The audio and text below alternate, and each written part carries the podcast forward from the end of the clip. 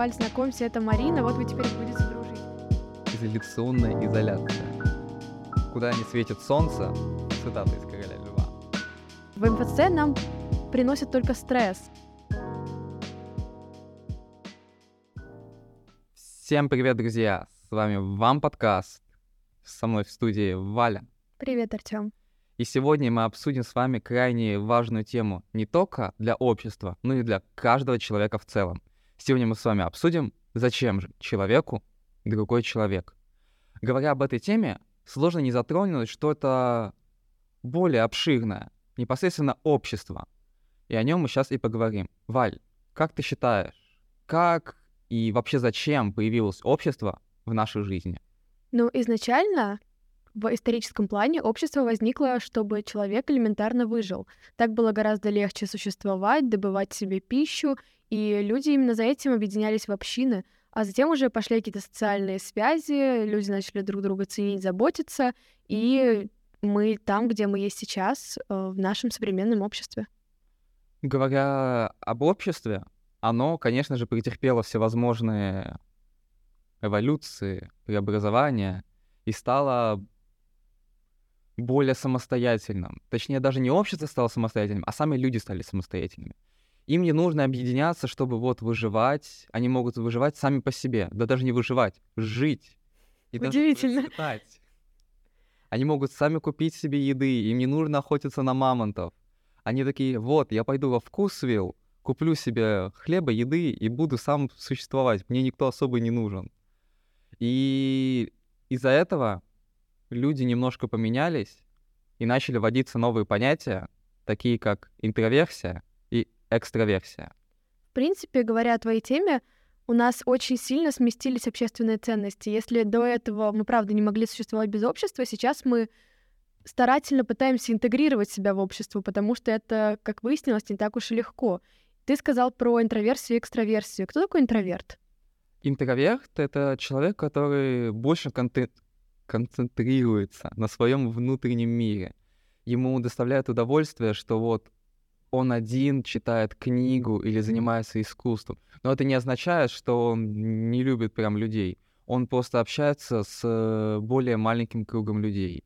Получается, экстраверт — это его противоположность, это человек, который концентрируется и берет энергию во внешнем мире, то есть общается с людьми, заводит новые знакомства и именно в этом он черпает всю свою силу и мотивацию для того, чтобы продолжать существовать.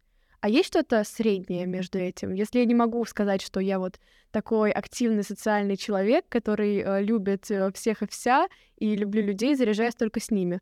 Ну, что-то смежное есть везде. Если не допущу ошибок, это ам- амбиверт, да? Вроде. Вроде, значит, да это вот непосредственно человек, который является чем-то средним между экстравертом и интровертом. Еще хотелось бы обратить внимание, что и интроверсия, и экстраверсия, и амбиверсия — это все пределы нормы. То есть когда мы говорим об этих терминах, не значит, что кто-то лучше другого человека. В принципе, все люди, э, несмотря на то, кто они интроверты, экстраверты, амбиверты, они очень похожи в своем поведении. И это просто популярные термины, которые нашли свое место на просторах интернета, и все стали распределять себя по категориям. На самом же деле экстраверт с интровертом может спокойно поладить, найти общие темы, и, в принципе, они все будут плюс-минус вести себя как обычные люди, просто с небольшими особенностями. И если вы будете знать, кто вы экстраверт, интроверт, амбиверт, то, возможно, вам будет легче знать, как э, найти энергию в сложные времена. Например, кем ты себя считаешь, Артем? Я считаю себя интровертом, и за счет этого занимаюсь больше искусством и получаю от этого дикое удовольствие. А, у меня долгое время я считала, что я экстраверт, и, скорее всего, так и было, потому что я не любила компанию себя, но потом все изменилось во времена COVID-19. Мы потом это позже с тобой обсудим еще. А, и я начала находить успокоение в том, что я нахожусь сама с собой, что я могу делать что-то в одиночестве и потом приходить к людям уже более заряженный. Так что я полагаю, что я все-таки амбиверт. Звучит э, крайне прекрасно. Говоря дальше про эту тему, хочется, конечно же, вспомнить про такое популярное в наше время понятие, как социофобия. Очень много этого в интернете, очень многие об этом говорят, и очень многие этого не понимают. Как ты понимаешь термин социофобия? Насколько я знаю, это буквально боязнь людей. То есть э, человек боится социальных контактов, какой-то близкой связи с людьми, возможно, публичных выступлений. Если нет, то поправь меня. Ну, я тебя особо не поправлю, в принципе, так оно и есть. Это человек, который боится социальных взаимодействий, боится выступать на публику и в целом взаимодействовать с обществом. И, насколько я знаю, социофобия — это именно тип тревожного расстройства. То есть, если мы до этого говорили об интроверсии и экстраверсии, э, это была норма, то социофобия — это уже ненормальное поведение. Мы уже говорили, что общество — это, в принципе, ценный ресурс для человека, и когда человек сознательно лишает себя этого общества или несознательно, в случае социофобии, то он многого лишается, и из-за этого некоторые блага жизни просто теряются. Говоря в целом про нашу, так сказать, жизнь и про ее развитие, то мы постоянно развиваемся. Развиваемся мы довольно-таки постепенно, по, по всевозможным возрастам. И говоря про это, ну, это можно назвать социализацией, развитием. Социализация — это просто взаимодействие с людьми и учение жизни. Вот, ты учишься, ты молодец. Является ли социофобия признаком того, что ты пропустил какой-то признак в своем развитии. Какой-то этап? Я думаю, да, смотри, если в нашем детстве происходила первичная социализация, то есть когда нас э, знакомили с какими-то ребятами на детской площадке, подходили, вот, Валь, знакомься, это Марина, вот вы теперь будете дружить. Я тогда начинала общаться с людьми. Если, например, этого бы не произошло, мне бы не рассказали о том, что люди — это хорошо, люди — это классно, и не отправили в какой-нибудь детский садик и прочее, то, скорее всего, было бы по-другому и начали бы развиваться какие-то признаки социофобии. То есть, в моем понимании, а, в какой-то момент у социофобов а, произошло, произошел какой-то сдвиг, и появилась какая-то детская травма. Ты что думаешь?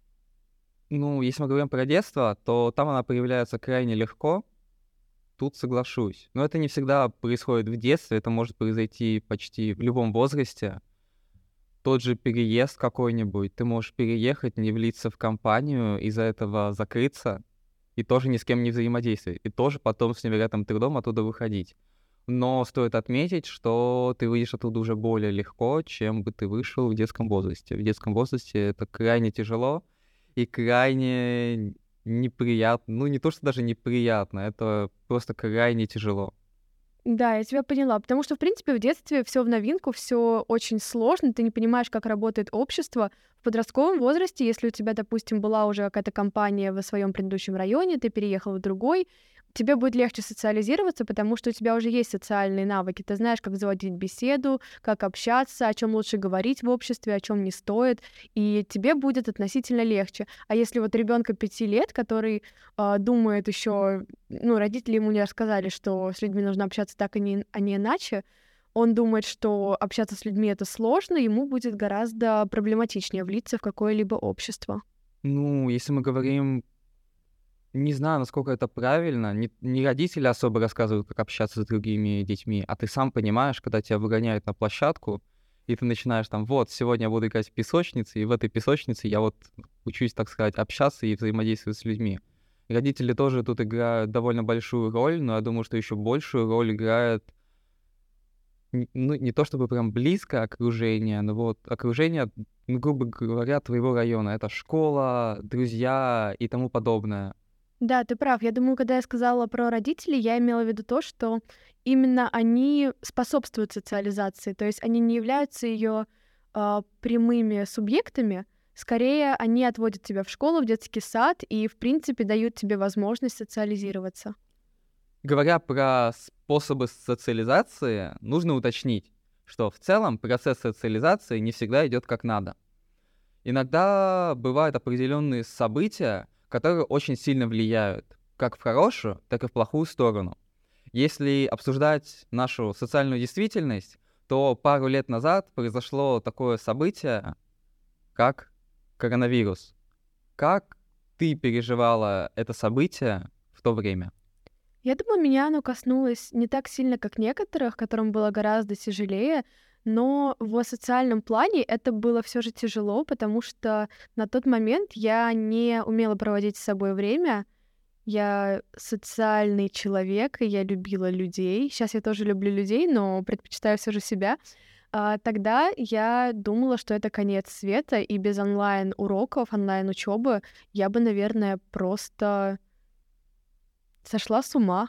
По-другому я не скажу. Это была очень жесткая дереализация, и без социальных контактов я, в принципе, потерялась в этом мире и думала, что мы никогда не вернемся к тому, что мы имели до этого. В общем, я очень сильно ощутила влияние общества, когда меня от него отрезали. А у тебя как было? Я, когда все это начиналось, я читал новости и видел, что очень много людей расходятся, ссорятся, и я думал, что у нас в семье будет то же самое. Но когда все это началось, мы даже не пересекались в доме особо, каждый сидел там у себя в комнате и что-то делал. Это принудительная изоляция во время изоляции. Да, изоляционная изоляция. Не, ну мы встречались, конечно, на кухне и все такое, но особо не контактируем. Мы и так особо не контактируем. Но для меня это был просто потрясающий холст, на котором я мог нанести все что угодно. Я начал, я начал учиться так-то в это время. Я понял, что это не такая уж и плохая вещь я начал учиться, я начал заниматься творчеством, я начал себя пробовать в каких-то новых вещах. И в целом вот этот весь карантин давал огромное количество возможностей. Там были всевозможные бесплатные курсы, вебинары, лекции, на которые ты мог спокойно прийти, ничего не заплатить и узнать много интересной информации. Поэтому у меня все прошло сильно лучше. Да, некоторые родственники заболевали, но я их поддерживал, и у них все стало хорошо. Интересно, какая была поддержка, надеюсь, исключительно моральная, без э, признаков самолечения. А, что я хотела сказать? А, то, что ты перечислил очень много занятий, которых можно было, которыми можно было воспользоваться, чтобы не было скучно, чтобы как-то саморазвиваться. Но хватало ли тебе твоего семейного общества? Или ты все же хотел куда-то вырваться и, не знаю, хотя бы взять в аренду собаку и погулять с ней, если вдруг у тебя ее нет? С семьей проблем нет, не было и в целом в общении. Иногда, да, очень хотелось выйти на улицу, прогуляться где-нибудь в каком-нибудь парке в центре города, но, увы, не получалось. Единственное, что я мог, это дойти до пятерочки и обратно. А там особо и не походишь, увы. Вот и поэтому грустно. Uh, у тебя было такое, что ты терял какую-то связь с реальностью и думал, что как раньше уже не будет? Да, думал, потому что в один момент я просто днями сидел в комнате, даже особо из комнаты, наверное, не выходил. Играл там свои видеоигры, там рисовал всякое, учился немножко и все такое. Так что да, думал, что очень боялся, что это все продолжится. И будет крайне нехорошо, если бы это продолжилось. Но повезло не продолжилось? Мне это напомнило э, две вещи. Первое — это такой термин, как дети Маугли. Это люди, которые выросли в условиях отсутствия общества, можно так сказать. Просто если вкратце, то люди, которых воспитывали не их, э, не представители их вида, э, либо это была крайне социальная изоляция, и они не смогли потом интегрироваться в обществе. И вот эти вот ковидные условия как-то напоминают э, условия сильной изоляции от общества, особенно для детей. Вот представь, ты только родился, у тебя нет никаких контактов, кроме там твоих родителей. Ну, если ты только родился, еще ничего страшного, но если вот тебе года три, получается, ковид был уже три года назад, и первые два года, возможно, люди даже почти не выходили. И вот представь, что только родился, ты не знаешь, что вокруг тебя есть реальный мир, тебя воспитывали исключительно дома, и какой шок будет у детей, рожденных во времена ковида, когда они выйдут на улицу и узнают все прелести этого мира. Согласен с детьми, которым там три и больше лет было, им было очень тяжело они в целом не особо представляют, как пользоваться технику, поэтому они не могут там что-то посмотреть, с кем-то там созвониться по видеосвязи, поговорить. У них есть только они и семья, и почти ничего. И я думаю, им было крайне тяжело. И родителям их тоже было очень тяжело, потому что это постоянное вот это вот от ребенка. Я хочу гулять, я хочу это, я хочу вот это. Родителям тоже, думаю, было тяжело, но ребенку было еще хуже. Да, ты меня натолкнул на мысль, я сказала о детях, которые не видели до этого общества, что им было бы тяжело, но на самом деле те, кто уже познал все прелести общественной жизни, и потом их заперли в четырех стенах, на них это отразилось гораздо больше. Я об этом раньше даже не думала. Соглашусь, люди, которые в целом крайне сильно взаимодействуют с обществом, им очень тяжело было пережить вот этот карантин, у меня есть знакомые, которые, боже мой, еще бы немножко, и у них прям появилось бы, ну, какое-нибудь расстройство. Это все дошло до того, что собирались целые табуны людей, и мы вместе по видеосвязи все общались, обсуждали всякие темы, смотрели вместе всевозможные фильмы и тому подобное. Так что да, им было невероятно тяжело. Говоря о интернет-общении, как ты думаешь, если бы мы, допустим, продолжили э, вот эти вот карантинные времена, а, насколько нам бы вообще хватало виртуального общения или с людьми по видеочатам, или с какими-то даже искусственными интеллектами? Насколько нам вообще нужны люди? Насколько нам нужен реальный собеседник? Или современные технологии, в принципе, они способны поддержать с нами беседу и разнообразить наш досуг? Тогда зачем люди? Говоришь какими-то потрясающими слоганами из новостей в последнее время, что вот, нейросети захватывают общество, через пару лет никаких людей не будет. Многие об этом говорят, многие на эту тему размышляют и думают, что да, и вправду, сильно это быстро развивается, слишком резко оно ворвалось в жизнь, людей ажиотаж, они думают, что через пару лет это все изменится, и правда не будет никаких людей. Но я считаю, что в одном фильме Уилл Смит сказал, сможет ли машина написать симфонию, сможет ли машина нарисовать картину. Теперь да. Робот... Нет, ну тогда робот не ответил. Давай, давай. Поэтому я считаю, что машина не сможет полностью заменить общество. Она может упростить определенные моменты и снизить какой-то там общественный фактор. Допустим, чат-боты те же самые, которые тебя записывают в МФЦ. Раньше тебе, ты звонил человечку, говорил такой, алло, здравствуйте, мне то-то, то-то, то-то, то-то. Он говорил, да, конечно. А сейчас тебе отвечает, даже иногда не отвечает. Просто тебя автоматически куда-то записывают, даже без ответа. И это может упростить жизнь, но заменить полностью человеческий фактор не сможет. Я думаю, что это в первую очередь из-за того, что эти самые машины тренируют люди. Если бы не было разработчиков, они бы не поняли, как именно мы мыслим. И до сих пор а, нету модели интеллекта человека в его натуральном понимании. Мы просто нау- пытаемся научить машины делать что-то так же, как мы, с целью того, чтобы нам не пришлось сильно заморачиваться. Но опять же, если мы уберем звено такое, как люди, а, машина машина научить не сможет. И именно поэтому нужны здесь мы. Мы должны обучать искусственный интеллект и, возможно, когда-нибудь он уже выровняется с нами и сможет нам составить достойную компанию. Я думаю, это произойдет очень не скоро, потому что, в отличие от машин, у людей есть определенные морально-нравственные установки. У машин такого особо нет. Они тебе отвечают по определенной модели, но рано или поздно может пройти, произойти сбой. Машины этот сбой никаким образом не заметят. И рано или поздно этих сбоев накопится крайне много, и начнется восстание машин каких-нибудь. И тогда будет плохо. Ты ушел в крайности. Мне кажется, развитие технологий не обязательно приведет к такому печальному исходу. Все-таки законы, ограничивающие действия искусственного интеллекта, должны будут быть приняты, и они будут приняты. И поэтому мы избежим такого ужасного исхода событий, как восстание машин. Да, я думаю, мы этого избежим, и технологии просто помогут нам еще более просто жить. Просто вот, не знаю, подумал, у тебя хоп, запись в МФЦ, и все.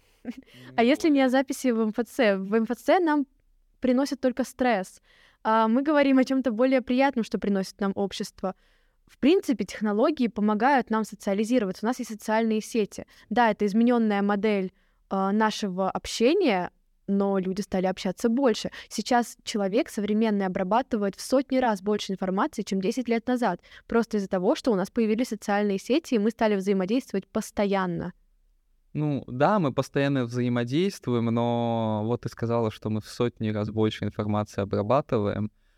Но, с другой стороны, информация и хуже стала. И мы обрабатываем иногда просто красивые картиночки с котятами вместо каких-нибудь там учебников и книг, которые читают, читали другие люди в другое время. А нужны ли нам эти книги? Мне кажется, иногда из-за того, что нам кажется, что мы, в принципе, перенасыщены этой информацией, иногда нужны просто картиночки с котятами, и нам кажется, что мы отдыхаем. Но да, это измененная модель общения, я соглашусь, ничего не заменит общение в реальности. И именно поэтому сейчас многие люди, в принципе, отходят от того, чтобы взаимодействовать с кем-то исключительно через интернет. Ну, я могу им лишь пожелать удачи. Рано или поздно они справятся.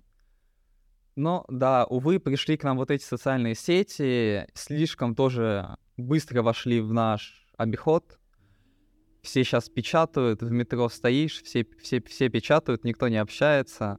Нету такого, как несколько десятков лет назад, когда в метро все читают газетки. Зато тихо.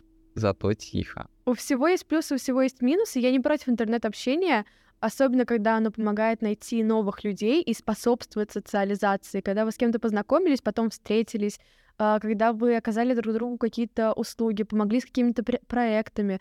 Это очень классно, я просто обожаю за это социальные сети, но, к сожалению, они очень сильно деформируют сознание, и таким людям, как социофобы, внушают только новые и новые фобии по поводу людей, и они реально думают, что люди так общаются в реальном мире. Забавная точка зрения, но я думаю, это распространяется только на людей, которые где-то рядом с тобой вот ты общаешься с людьми в реальной жизни, да, хорошо, а пере, переводить это общение в социальные сети не очень.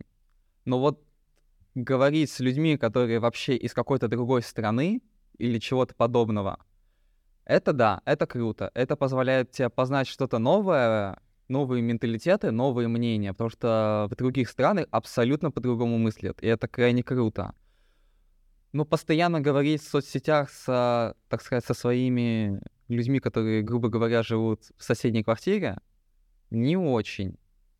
Тут нужно больше уже самому взаимодействовать в реальном мире. Ну вот говорить с людьми, которые живут где-то там, далеко, куда не светит солнце, цитата из «Короля льва».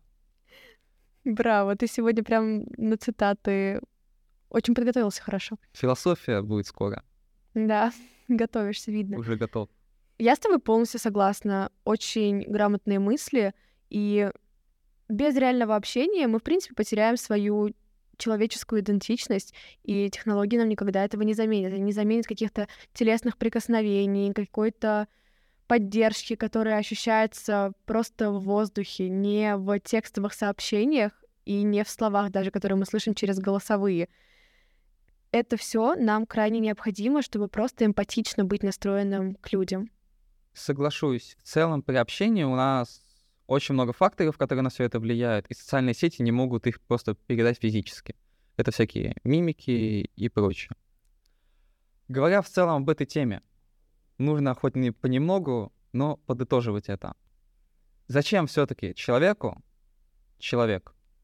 Мое мнение такое. Человек просто жизненно необходим другому человеку, потому что это ощущение заботы, любви, помощи, поддержки в любых начинаниях. Это лишает тебя чувства одиночества и помогает продвигаться, становиться лучше. В принципе, мы перенимаем опыт других людей и не совершаем сами каких-то фатальных ошибок. Вот выскажу свою точку зрения по этому поводу. Можно ли убрать э, в целом какое-то человеческое взаимодействие? Нет, нельзя. Благодаря тому, что мы в целом взаимодействуем с обществом, мы можем развиваться. Да, если на время убрать человека в целом и всего нашего мира, и мы будем все поодиночке, мы некоторое время тоже будем развиваться. Но мы очень поздно найдем точку, из которой мы не сможем выкарабкаться, и мы перестанем развиваться и начнем деградировать. Поэтому я считаю, что человеку необходим человек, потому что это непосредственно перенятие чужого опыта, учеба на других ошибках, постоянный разные мнения. Очень важно. Ты можешь сформировать свое мнение, но оно может быть ошибочным. Ты можешь узнать другие, и все будет сильно лучше. Вот, вот так вот скажу. Говоря о других мнениях, нам очень бы хотелось, э, чтобы вы оставили мнение о нашем подкасте. Э, в описании подкаста есть наша электронная почта, на которую мы будем очень сильно ждать любых ваших комментариев, отзывов, э, просьб, предложений. В принципе, это нужно нам для того, чтобы лучше узнать вас, как людей, как личностей, для того, чтобы делать контент, которого вы заслуживаете, делать интересный контент. Так что мы ждем все ваши всевозможные сообщения, да не только сообщения, все что угодно. Мы ждем любые ваши заметки, любые ваши мысли, любое ваше все. Мы надеемся, что вы будете писать нашу почту, а мы с вами на этой ноте прощаемся. Пока-пока. Пока. -пока. Пока.